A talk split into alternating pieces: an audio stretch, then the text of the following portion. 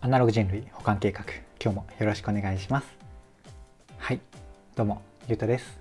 この番組は聞いてるだけでほんのちょっと IT リテラシーがアップしちゃう。そんなお得なお話を日々してるラジオになってます。たまたま聞いちゃったよって方も少しだけでもね聞いてくださると嬉しいです。はい。ということで今日は何の話をしようかなっていうと朗報音声配信に自由に音楽がつけられる時代が来るかもしれません。というテーマでお話をしてみようかなと思います。いつも通り流れでなんとなく聞いてください。はい。というところで、えっと、早速本題に入っていくわけなんですが、最初ですね、この、まあ、ソングクリップさんという会社さんなんですけど、このタイトルの説明というか、まあ、何が起こるのっていうご紹介をしつつ、で、後半というか中盤以降に、まあ、僕がこれなんで面白いんだろうっていうところ面白く感じたところを、まあ、2つほどかなご紹介して終わるっていうそんな流れになっております。今日はですね。まあ短めに多分5分強で終わるかなっていう気持ちでちょっと話し始めますが、まあ、何分になってるかは、うん、まあ聞いてくださったらあなたは分かる状態っていうところですかね。はい。で早速このソングクリップさん。を軽くご紹介するんですけれどもタイトルに音声ってつけたんですが、まあ、音楽が入る余地のある SNS 全般が対象っていうイメージですかね。なので Twitter もインスタも TikTok も YouTube も、まあ、その他いろいろな、えー、と音声配信系のアプリとか SNS のアプリ全般が対象でして、まあ、そのアプリがね対応するかどうかっていうのはあるんですけど、まあ、そういう、まあ、音声に限らず動画とか、えー、が全て対象っていう感じですね。そこに、えー、と BGM としてまあ、ミスチルの音楽をつけられるような、まあ、不正じゃなくね、つけられるような時代が来るかもっていう、そんなお話がニュースでございますと。はい。で、まあ、早速ね、ニュースのイメージするというか、その機能のイメージってまあしやすいと思うので、特にこれ以上補足はせずに、ここからも早速ね、僕が面白かったところを2つご紹介していくんですが、まあ、うんと、先に2つ言ってしまうと、1個が、うんと、まあ、めちゃめちゃ速攻これ普及するかもっていうところが1個目の面白いところ面白く感じたところで2つ目がこれ、えっとま、今まで、うん、ありそうでなかったというか不正ではあったけれどもなかなかねこうオフィシャルでそうやって使っていっていうのはならなかったじゃないですか。でこれが何でできちゃったんだろうっていうところは、まあ、僕的に面白かったところなので、まあ、この2つをご紹介をしてみます。はい。というところで1個目なんですけど、1個目何でしたっけ？えっと、自分で言っといて1個目忘れたんですが、1個目はそっか、まあ、めちゃめちゃ意外と早く始まるよっていうところなんですが、えっと、多分これアメリカの会社さんかなんかなので、えっと、まあ、日本に入ってくるのはその数ヶ月後なのか、まあ、ちょっとね、後なんですが、えっと、まあ、めちゃめちゃ早いですよと。なんて書いてあったかっていうと、えー、読み上げますね。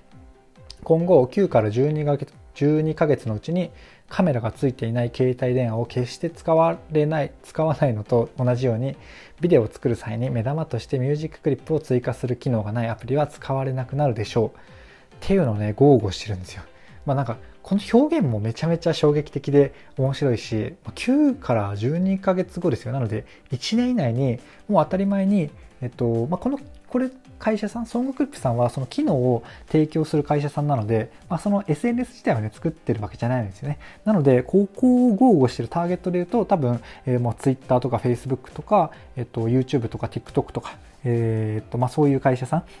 んがターゲットになると思うんですけど、そういうところが当たり前に、えっと、音楽をつけられる機能を、まあ、このソングクリップさんの機能を使って、えっと、実装するみたいな、そんなイメージですかね。まあ、なので、えーとまあ、期間でいうと9から12月12ヶ月後のちょっとまた後に日本に来るって考えると、まあ、2022年度中2022年中ぐらいには来るのかなってねそんな感じでね僕はあの待ってみようかなと思います。はい。ちょっとねウォッチしていただけると面白いかなと思います。はい。で2個目なんですけどえっと何でしたっけ？まあ、何と言ったかも何を話そうとしたのかも忘れたんですけど、あ、あれか、まあ、なんでこれが実現できちゃいそうなのかっていうところで言うと、まあ、結局今までなんでできなかったところか、なんでできなかったかっていうと、まあ、やっぱいろいろ複雑な話はあるかと思うんですけど、やっぱ一番大きいかなと思うのが、音楽レーベル側、まあ、ライセンス持ってる側のメリットっていうのをうまくこう設計できなかったとか、まあ、うまく証明できなかったっていう話の方が近いのかな。まあ、なんでかっていうと、あの、まあ、YouTube とか、まあ、結構、ま、証明されちゃってますけど、まあ、聞いたらやっぱ有名になったり売れたりするじゃないですか。あの、何でしたっけ？あの、まあ忘れましたけど、最近 YouTube 初のね、歌手、アーティストさんとかもめちゃめちゃ多いので、えー、結局、こう、うんなんだろうなまあ、聞く機会が多ければ多いほど結局売れる売れるというか、ま、有名になっていくっていう流れはまあ日本でもね結構証明されていると思うんですけど、まあ、不正で使われるとね、まあ、こう権利を侵害されたって言ってまあ、勝手に使われると CD が売れなくなるみたいなそんな感じで今までずっと言われてたと思うんですが、まあうんまあ、ある種一種ちょっとはあると思うんですけど、まあ、それもね、まあ、勘違いっていうのも証明されつつ、まあ、完全にねそれを解消できるようなことをこのソングクリップさんがやってくれるっていうところですね。まあ、何をするかっていうと大きく2つ、まあ、細かいところはあるんですけれども僕的にやっぱ大きく2つだなと思っていてこの権利の保護みたいなところと、えっと、データの提供みたいなところがやっぱねこれ今回大きな話であるんだろうなと思いました。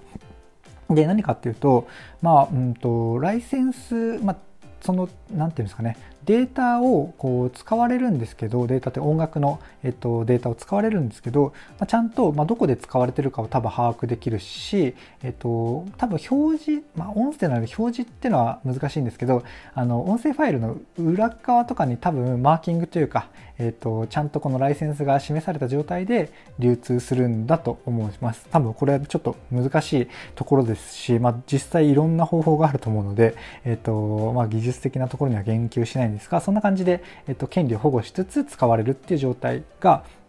担保されるっていうのが一つ。と、まあ、2つ目がこの情報の提供ですよね、まあ、ちょっとさっきの話とかぶるんですけれどもあの、まあ、どんな人がどんな使い方をしてどんな風に、えー、とシェアされたかっていうのを多分まどこまでかわからないんですけど、まあ、音楽レーベル側にこう情報としてねデータとして提供してくれるっていうものがこう機能としてね提供されるみたいです。なので、えっと、不正に利用するされるっていうと、まあ、不正を検知しないといけなくてただのね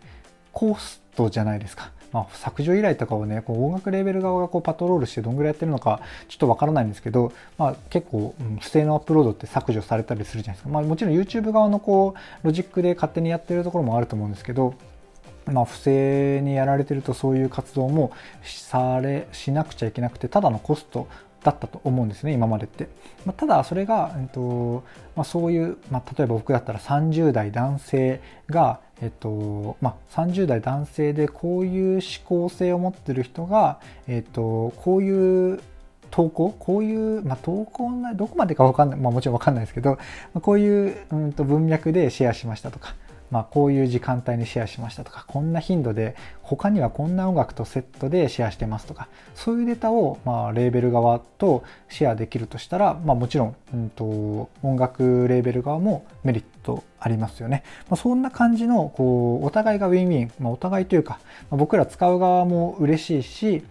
なおレーベル側のこうメリデメリットっていうのをこううまく消した状態でこう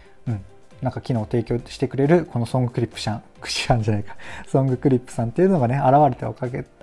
れてくれたおかげで、僕らはね、もしかしたら音楽をね、自由に使えるかもしれないっていうところですね。まあ、うんと、いわゆる無料のツールだから、えっと、情報がある種、こう吸い取られるっていうところはあるんですけれどもまあ吸い取られるって言ってもねこう危険なところまで吸い取られるわけじゃないのでまあ安心して僕らはただただ楽しめばいいっていう話かなと思います。はいまあね、こうちょっと前々回ぐらいで無料ほど怖いものはないっていう話を一瞬だけしたと思うんですけど、まあそういう話はね、ま常に意識しておくと例えば今回のこのソングクリップっていうものが、えっと、どんだけの情報をね僕らから取っていくのかっていうのはこう利用規約とか、えっと、どこのデータを提供するっていうのはねあの規約とかプライバシーポリシーっていうところら辺を見ると分かったりとかまあ有名どころのサービスであれば、えー、どこどこプライバシーポリシーとかで検索すれば、まあ、どこがちょっとポイントとかこう議論になってるとかそういうところもね分かったりするので気になるサービスがあれば是非ご自身で読んでみたりとか検索してみていただけると、またそれはそれで面白いかもしれません。はい、ちょっとね、あの、まとめがなんかそれた話になっちゃうので、一瞬戻るんですが、まあね、あの、1年後とか、まあ、2022年ぐらいにはいろんな SNS で当たり前にこういろんなね、まあ、メジャーどころの音楽っていうのを添付しながら投稿ができるようになるっていう世界観がね来るかもしれないよっていうお話をしてみましたがいかがでしたでしょうか？こんな感じでね僕の話ではあの僕の配信では Web とかアプリとかテクノロジー的なテーマを題材にしつつどちらかというとセットでお話しする僕の感想とか周辺の話とか妄想の話そちらがメインの番組となっております。ちょっとでもね良かったかなとか、えっ、ー、とコンセプトいいなと思ってくださった方がいらっしゃいましたらいいねとかフォローとかコメントやレターをいただけると嬉しいです。はい。ということで今回の配信は以上とさせていただきます。最後までお聴きいただきありがとうございました。ではまた。